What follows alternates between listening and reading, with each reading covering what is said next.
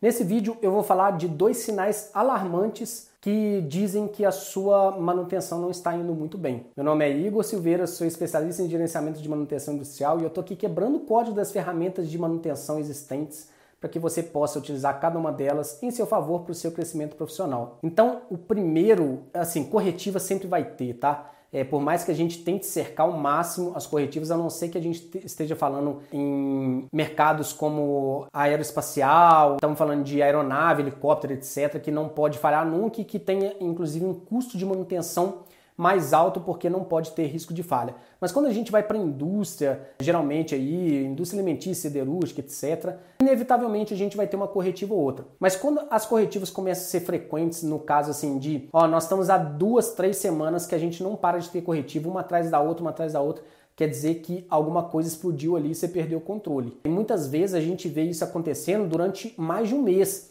e achando que assim, não, é uma fase que vai passar. Cara, toma cuidado com isso.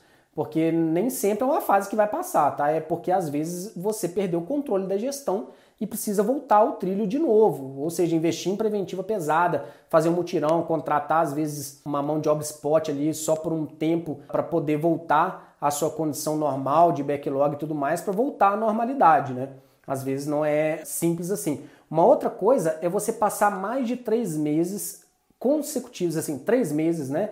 Três meses ou mais consecutivos sem cumprir aquela meta que você propôs a cumprir, seja de custo, seja de disponibilidade, seja qualquer meta. Principalmente eu, eu falo custo e disponibilidade. Se você está três meses sem cumprir a meta de custos, cara, abre o olho porque provavelmente você não vai cumprir a meta do ano.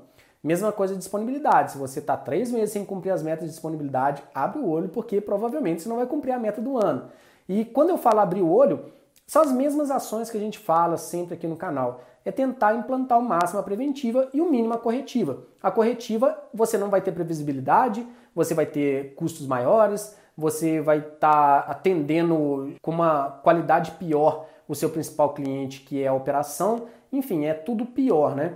E quando a gente vai migrando cada vez mais para a preventiva, melhor vai ser os nossos resultados, o nosso atendimento, a qualidade do nosso atendimento e assim por diante. Então espero com isso ter te encorajado aí para você buscar novos e melhores resultados, se esse for o seu caso. Tomara que não seja, tá? E se você gostou do vídeo, dá um like aí. Se você gostou muito, compartilha. Se você ainda não é inscrito no canal, se inscreva, ative as notificações, não deixe de ativar para você receber todos os nossos novos vídeos, beleza? Te vejo no próximo vídeo, um abraço, sucesso!